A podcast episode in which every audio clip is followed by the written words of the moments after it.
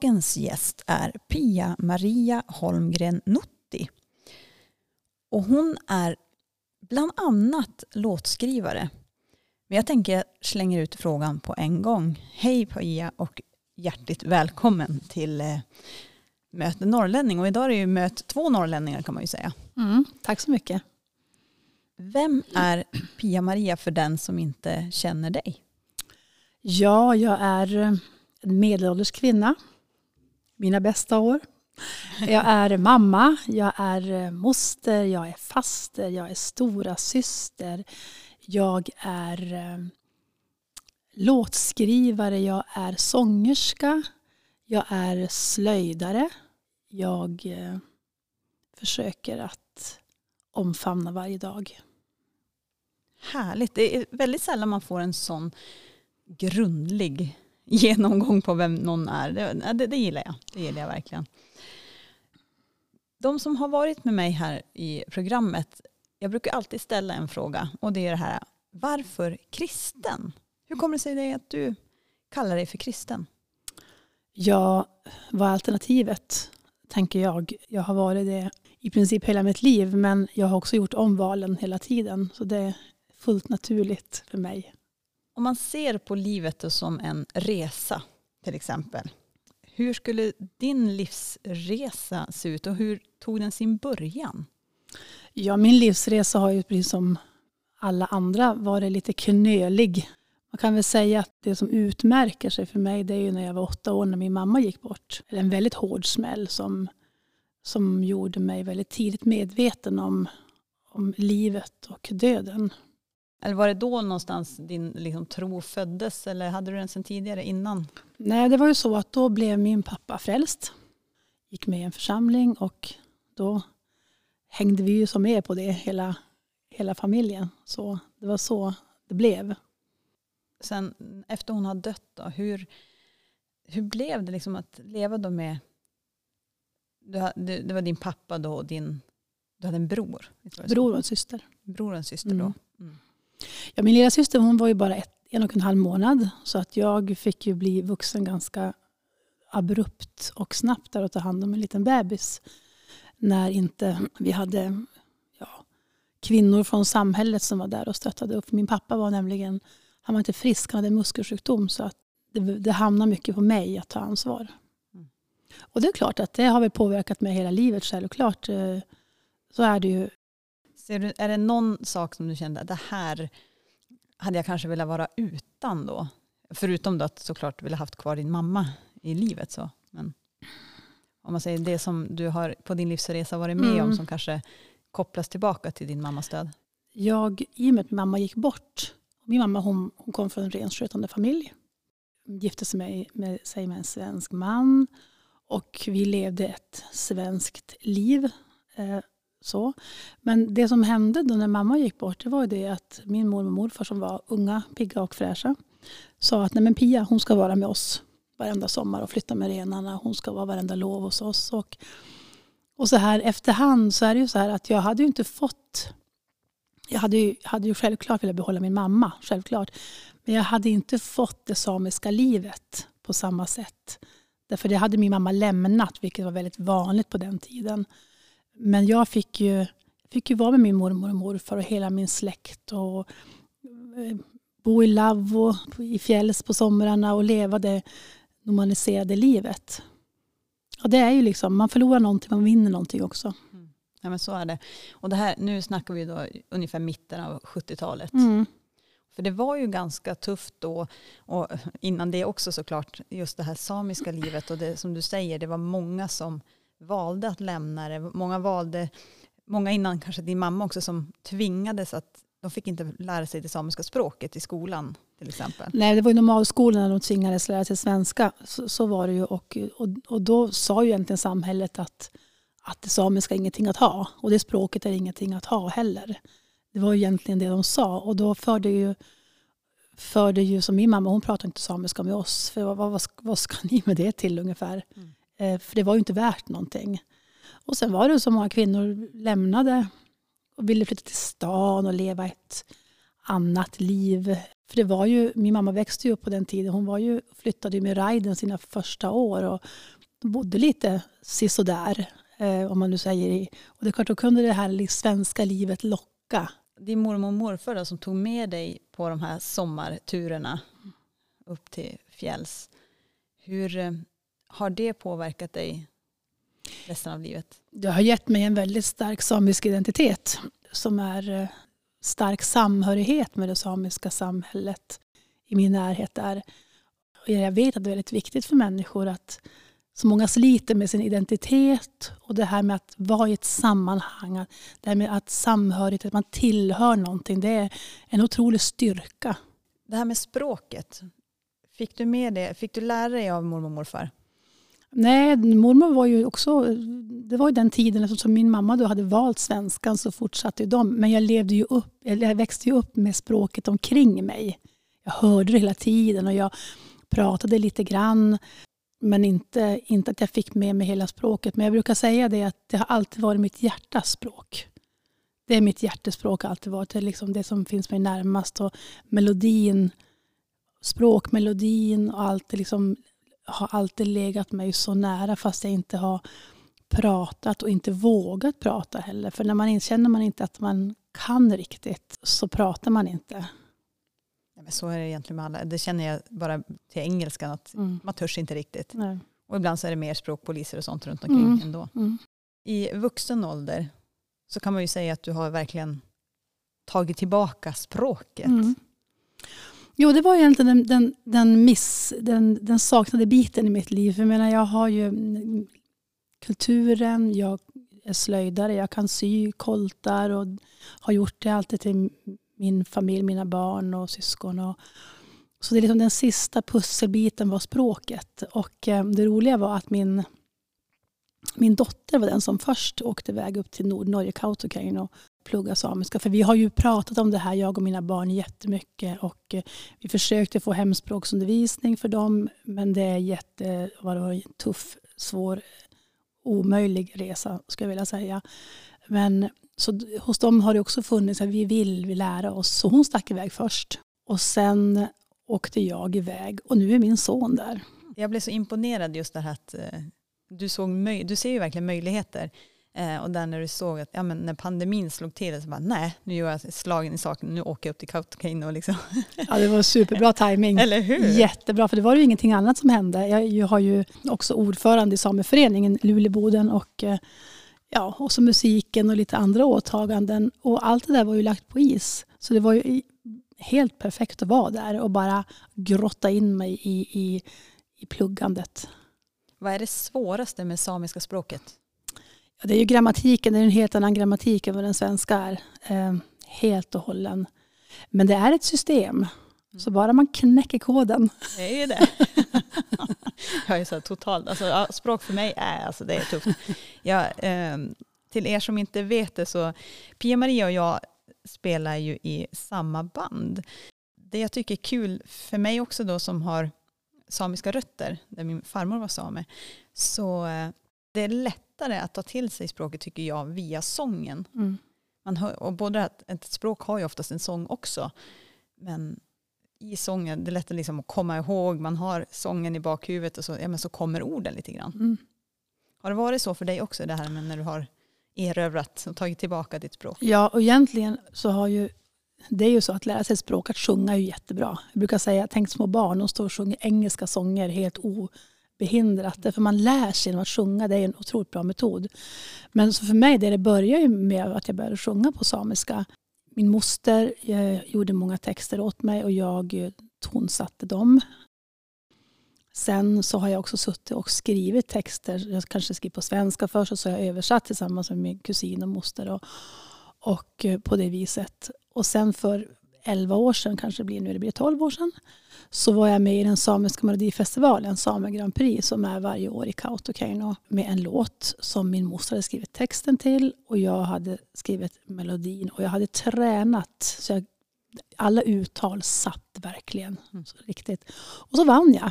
Mm. Och för mig var det ju inte bara en musikalisk vinst, det var ju även ett, en språkvinst. Mm. Verkligen att känna att jag fixade det. Alltså jag får nästan så här gåshud när du säger det. men jag kan tänka, alltså den känslan då att stå där och liksom få veta att ja, men, jag har tagit hem det här. Mm. Och som du säger, Mm. att jag har lyckats Mm. erövra språket. Mm. Mm. Det måste ju vara en enorm Mm. vinst. Mm. Men då fick du åka då vidare sen på... Då fick jag åka till något som heter Liet Lavlot som är ett minoritetsspråks eh, kan man väl säga. Och då är det minoritetsspråk från hela Europa som är med. Och då åkte jag till Frankrike och tävlade där. Och det var ju jättespännande för att jag hade ingen aning om hur- många, hur många sådana här kan man säga, urfolksspråk som finns. Alltså småspråk, minoritetsspråk. Så det var ju jättespännande eh, att bara vara där och möta andra och, eh, och tävla givetvis också. Och där vann jag inte men det, det, var, faktiskt, det var faktiskt så här, det var det viktigaste att delta. Mm. Det, det, var, Det man kan ju nästan jämföra det med Eurovision Song Contest. det blir lite så, det, är- det är Mm. två ja. Ja. Vinner man Same Grand Prix så hamnar man i Lietland. Mm. För där då när du åkte iväg då till Lietlavlo eller till Frankrike där så har du ju, hade du med dig musiker. Mm. Hur var det att, att handplockade du dina musiker till den Mm. tävlingen? Det gjorde jag, han plockade dem. Vad hade, du för tanke, hade du någon speciell tanke då bak i? Liksom, vad är det för musiker du vill ha bak, runt omkring dig? Duktiga. Mm. givetvis. Nej men eh, det, det blir man, man hittar en kontakt och så, och så vad, känner du någon som spelar det? Känner du någon som är det? Så liksom genom att genom, genom kontakter att få, få sådana som är bra som kunde förstå, som också liksom hade en, en bred musikförståelse som kunde liksom hitta känslan i det här i min musik. var ju väldigt viktigt. Apropå musik så tänkte jag att vi skulle spela en av dina låtar. Mm. Och om vi börjar med en som heter Monoditte. Vad betyder, vad, vad sjunger du om i den låten? Den handlar om att eh, jag sitter där, eller du eller vi sitter på det där höga fjället och vi, och vi är omslut i naturen och ser allt det där. Det här är för oss. Det är för oss solen lyser. Det är för oss vinden viner. Det är för oss. Vi har liksom fått den här fantastiska skapelsen för att vi ska få, få njuta av den. Och jag brukar ju säga det att mina största upplevelser av Gud, det är ju naturen. Absolut. Att där, där känner man sig så där, precis så där liten som man är på den här jorden, men samtidigt omsluten. Jag sitter här med Pia-Maria Holmgren Notti och innan så pratade vi om livets tuffa resa. Om förlusten av sin mor vid åtta års ålder och att tvingas växa upp snabbt. Men även över tacksamheten över somrarna på fjället med morföräldrarna. En sak Pia som jag har, eh, nu kallar jag dig Pia, det är jag van att göra. en sak som jag har tänkt på mycket och som vi har pratat om en del tidigare är ju det här eh, HSP brukar jag komma tillbaka till eftersom jag är en människa som mina barn säger har känslorna på utsidan. Så är vi lite olika där. Mm. Vad brukar din son kalla dig? Han brukar kalla mig för den bekymmerslösa mamman. Tycker det är ganska skönt. Tänk att det var bra vi kan vara olika va? Men det är ju, det är ju inte sanningen. Jag menar, alla människor har ju bekymmer Mm. från och till. Och kanske något som ligger där och gnager hela tiden. Så kan det vara. Men, men jag, har ju, jag är ju sån att jag vet inte om jag bestämt mig för det, men jag kanske bara är sån att jag låter ju inte de här sakerna bemästra mig. Utan att, att det finns ju det, hur jag vill ha det. Hur jag, hur jag, liksom, hur jag, eh, ska jag väljer att, att, att tackla de här sakerna. Och jag, jag, livet är framåt. Livet är här, framförallt här. Och det är framåt och jag, jag har eh, många saker jag vill uppleva och jag fastnar inte i gamla saker. Jag stänger dörrar efter mig när jag har liksom bearbetat dem färdigt. Och då är det färdigt. Då är de där bakom. Så jag, vill in, jag låter ingenting gammalt följa med mig som en tråkig blöt trasa. Det var, det var en bra liknelse. Men om jag tänker då det här med, du säger, men, eh, vi, har vi bär ju liksom vårt liv och vi, vi äger ju vårt val om man Mm. säger så. Mm. Men om man lyfter in då liksom våran tro i det här, Mm. Mm. eh, både med att både i det här känslomässiga som man kan hamna i men även i, i ens val att man känner men gud nu, nu, nu får det vara nog. Mm. Nu går jag vidare. Mm. Hur, hur har du liksom Nej, men det, det är ju det, det här med glömskans hav. Har jag bett om förlåtelse? Har jag bearbetat färdigt något? Och så, då har jag kastat det i glömskans hav. Och då ska man inte vara där och fiska. Då är det där. Mm. Då går man vidare. skönt? Kan man så här ro vidare till sin lilla eka? Nej. Ja, nej men eh, man ska inte ens vara i och plaska i det där glömskans havet. Det är liksom, det, då går man vidare. Men sen är det sen självklart så måste man ju bearbeta saker man möter. Det går liksom inte bara att, nej, liksom bara mata på för det kommer ju komma springandes och klappa in i ryggen längre fram. Så är det ju. Eh, Och där är vi ju olika hur man bearbetar saker givetvis. Men Det, det, det får jag ändå hålla med dig om. mm, Trots jag och mina känslor. Din tro, hur har den liksom tagit sig form i din musik som du skapar? svårt att säga egentligen. Ehm, Jag är ju den jag är. Men du, du sa lite grann om det här med naturen. Jag menar, Gud skapade liksom Mm. allt det vackra för oss att ta Mm. del av. Mm. Så det, det musik handlar kanske ofta om de här upplevelsen ute i naturen. Jo, texterna, Mm. men jag tänker musiken, det är också ja. någonting som jag, som, det finns ju bara självklart, eh, eh, som jag har fått att förvalta så, eh, på bästa sätt. Ehm, och, men texterna är ju väldigt mycket, och det är ju så i den samiska kulturen så är ju naturen väldigt viktig. Alltså naturen man lever i, man är totalt beroende, om vi pratar om, om, vi pratar om då det samiska livet med, med renskötseln. Jag menar, det, det, är ju, det är vädret som bestämmer. Det, där kan inte människan bestämma. Det är Det är vädret som bestämmer.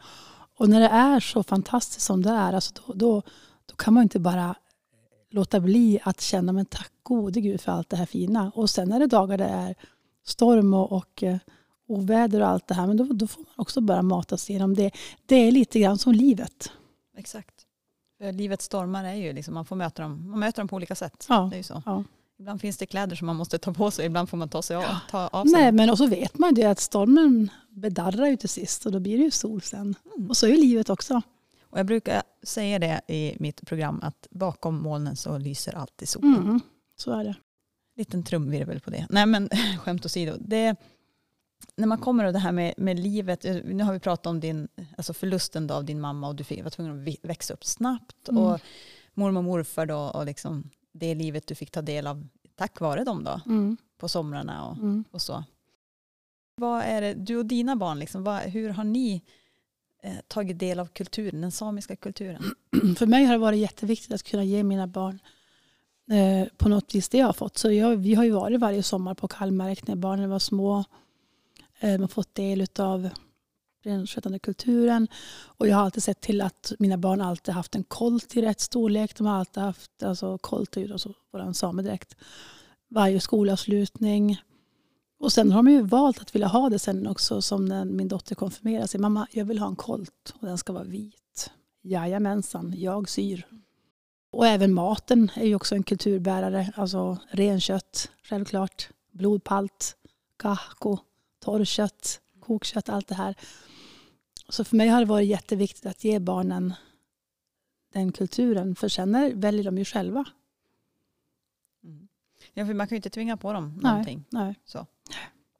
lite kanske av en ledande fråga, men om du fick välja två, jag vet ju redan svaret, men jag tänkte de som lyssnar vet ju inte svaret, men om du fick välja två saker som du aldrig kan vara utan, berätta.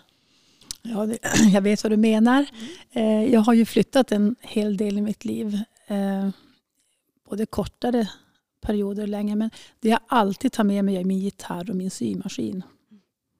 Jag åker ingenstans utan de två sakerna.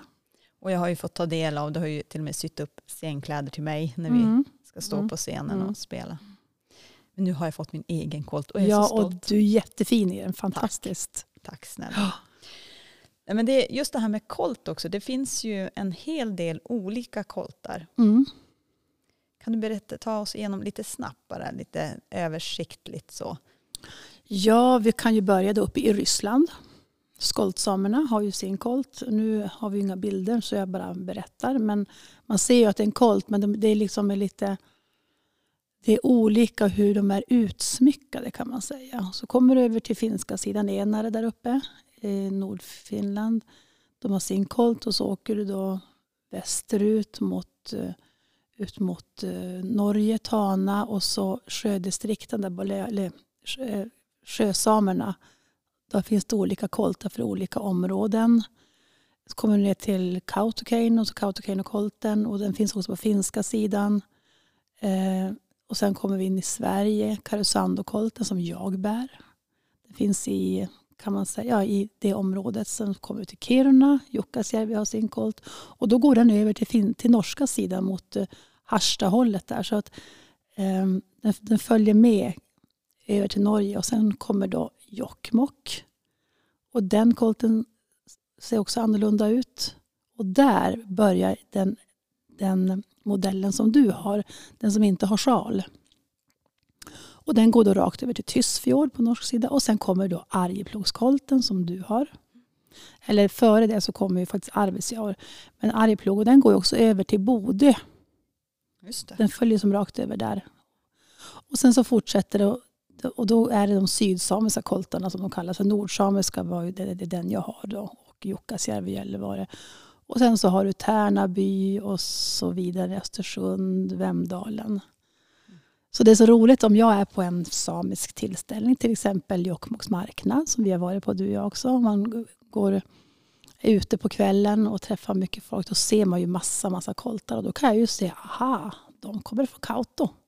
Och där har vi någon från, ja, men någon från Arjeplog. Mm. Och det är det som är så härligt. Och så ja. alla dessa färger. Ja. Alla, och den, för den oinvigde ja. så kolt som kolt nästan. Mm, som, mm. Ja, de kan nog se lite olika skillnader. Mm, jag också förstås. Såklart. Nej, men det, just det här med sjalarna mm. och jag menar, de, nu har ju, jag vet inte, har du gjort din egen sjal? Ja. Det har du gjort. Mm. Man knyter, vad säger man, mm. väver och så knyter? När man knyter. Man knyter. Eh, jag är inte eh, inne i det spåret med Nej. just med slöjd. Det är ett fantastiskt hantverk. Mm. Mm. Verkligen. Nej, och jag har ju alltid sagt det att det absolut finaste jag har, det är ju alltså i klädväg, det är ju kolten. Mm. Ska jag någonstans där jag ska vara uppklädd, då tar jag på mig kolten. Det finns ingenting som är finare. Nej. Och det kanske du också känner nu, eller nu, nu, när du har den. Visst känner du också så? Ja men så är det. Att man bär det med en stolthet. Det gör man. Och, och just jag tog på mig den till eh, advent. Tog mm. jag på mig den. Kände, mm. nej men nu, vill jag ha på mig kolten, mm. nu vill jag vara extra fin. Mm. Så. Mm. Och det, det känns kul att kunna göra det. Det är härligt att få bära den på så mm. sätt. Mm. Om man tar över det till svenska då, på, med folkdräkterna och så, mm. så ju, har ju de sina olika klädnader och olika um, kännetecken mm. beroende på För vilka. olika områden. Mm. Mm. Så att uh, det är inte så konstigt. Och, och, det här är så häftigt att se över världen också. Det som är så speciellt med kolten, det, den används ju flitigt. Eh, så den är ju levande. Små förändringar kan väl göra, men att man, man har möjlighet att använda vilka olika tyger man vill. Och det går lite mode i det också. Vad vill man ha för alltså, grundmaterial? Och där, där har det varit... Eh, alltså, Allt från blommigt till... Ja, jättemycket. För den är ju levande kolten. Det, till skillnad då, ska man väl säga, från folkdräkterna. De är ju de ska se ut som de gör. Det ska vara exakt samma vävda tyg och, och så vidare. Och så. så det som är, så en, en Karusandokolt kan ju se ut på massa olika sätt. Likaväl som en Arjeplogskolt som du har kan ju se ut på jättemånga olika sätt. Men det är själva man ser ändå hur, hur de är eh, pyntade, man säger så. Så ser man att vart de hör hemma. För, ja, det, för det vana ögat. Exakt, ja men det är så. Ja. Och, och, den som vill ta del av det och är uppe i norr någon gång så kan man ju ta vägarna förbi Jokkmokk och gå in på Aite museum där de har en utställning med alla koltar. Mm. Vilket är väldigt intressant att se. Mm. Jokkmokks marknad nämner du. Ja. Det är ju en liten sorg i vårt hjärta. Mm, det är verkligen det. Den är inställd i år igen. Mm. Och visst, det är nog ett klokt beslut, absolut, för det har ju varit en väldigt ökande eh, smittspridning igen. Men eh, det är ju, visst, för den som inte har varit på Jokkmokks marknad, det här är ju liksom år, årets stora festtillställning. Absolut, absolut. Alla längtar. Och, det, och vi brukar ju säga att efter marknaden, då vänder det. Det är då mm. ljuset kommer tillbaka. Ja, ja. Är man i krokarna, kanske nästa år får vi hoppas på. Mm. Så här, hoppas, hoppas. Ja. Nej, eh. det var verkligen luften. För det skulle ju först anordnas. Mm. Och så fick vi veta i veckan att det inte ska det. Så luften gick ur en lite grann. Du har ju fått en ny spelning. Ja, jag har fått en ny spelning. Det var ju trevligt. Ja. Så du kom ju vara, var det i domkyrkan i Luleå? Luleå domkyrka ska inviga en ny mässhake som, en, som är samisk, eh, dekorerad samisk utav Britta Markatlabba, den samiska konstnären. Och då ska det vara invigning den sjätte i andra, vilket också är samernas nationaldag. Så då ska jag vara där och sjunga samiska salmer. Härligt.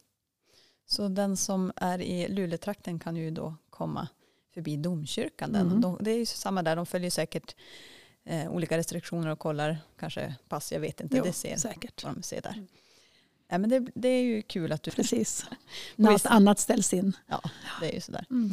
i dessa tider. Mm. Man, man får vara... Om vi går in, när vi är inne på musik här igen då. Nästa låt som jag tänkte spela, Elima. Mm. Då eh, kan du berätta lite grann. Den handlar om gamla minnen. Jag har ju varit med ett tag och som jag sa, jag växte upp då stor del med, med mormor och morfar. Och de är ju borta, precis som många andra också borta. Den generationen människor är borta. Och eh, också det livet som de levde på. Vi bodde i Lavvo i Norge hela somrarna. Vi åt gammeldags mat. Det var torkat renkött och gahko och eh, vi levde det livet. Och eh, idag så ser det annorlunda ut. Många har ju skaffat, eller de flesta kan skaffa stugor. Och det ska vara så bråttom och jäktigt. Och eh, vi, det var som lugnt och skönt. Och man tog tid på sig. Och den här sången handlar ju om de här gamla minnena. Att kåta kanske står kvar men elden har ju slocknat för länge sedan. Och, och det har vuxit igen men man åker dit och så kan man se där är arran, alltså eldplatsen. Och, och de här gamla minnena och,